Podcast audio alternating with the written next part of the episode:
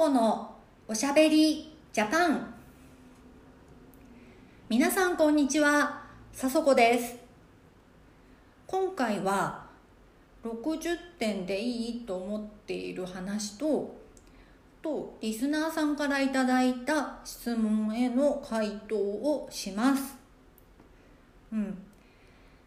前回の配信を聞いてさそこすげえ気合入ってるっていうかストイックに練習しているんじゃないかという印象を受けた方も、まあ、もしかしたらいらっしゃるのかもしれないんですけれども、まあ、全然そんなことはないです。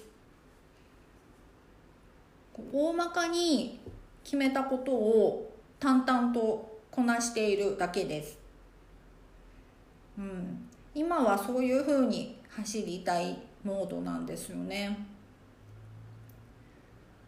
そう前回ねあの今年に入ったくらいからもう一度走ろうと思ったとお話ししましたが思い立ってから実際に走り始めるまで何ヶ月も期間があったんです。でなんかな何ヶ月も空いちゃったけれども再開したから走り始めたから OK なんです。それぐらいのんびりした気持ちです、うん、60点。ギリギリ合格点を取れていればいいかなって思っています。練習内容も大まかにしか決めていないです。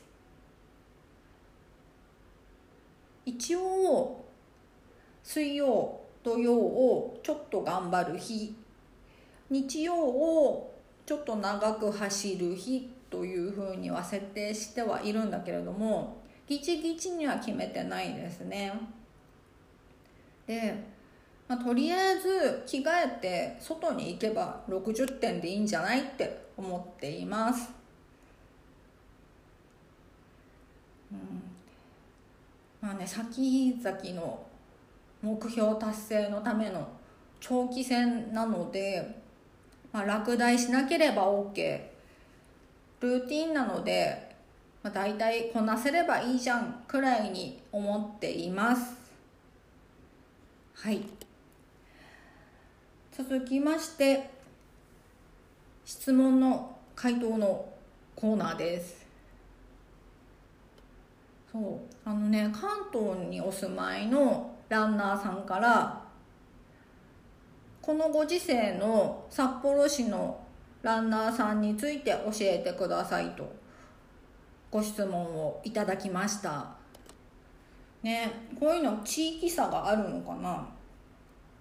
うん。そうね。札幌ランナーのニューノーマルどうなんでしょうかね？まあねマスクはねしている人していない人両方いるんじゃないのかなって思います。私はというと、まあ、以前マスクランをテーマにした回でお話しした通り日焼けをしたくないからマスクをして走っています。あとね走った先で何かこう飲んだり食べたりする可能性がある時はアルコールスプレーとかアルコールウエットティッシュを持って走ってますね。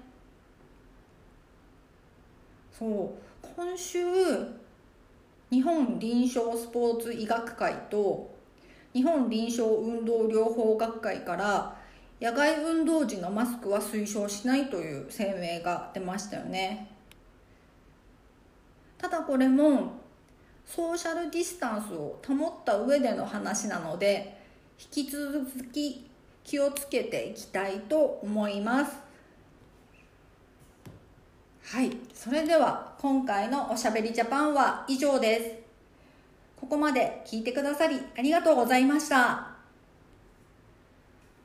ご質問や、まあ、こういうテーマの話を聞きたいっていうリクエストもお待ちしております。また次回をお楽しみに。バイバーイ。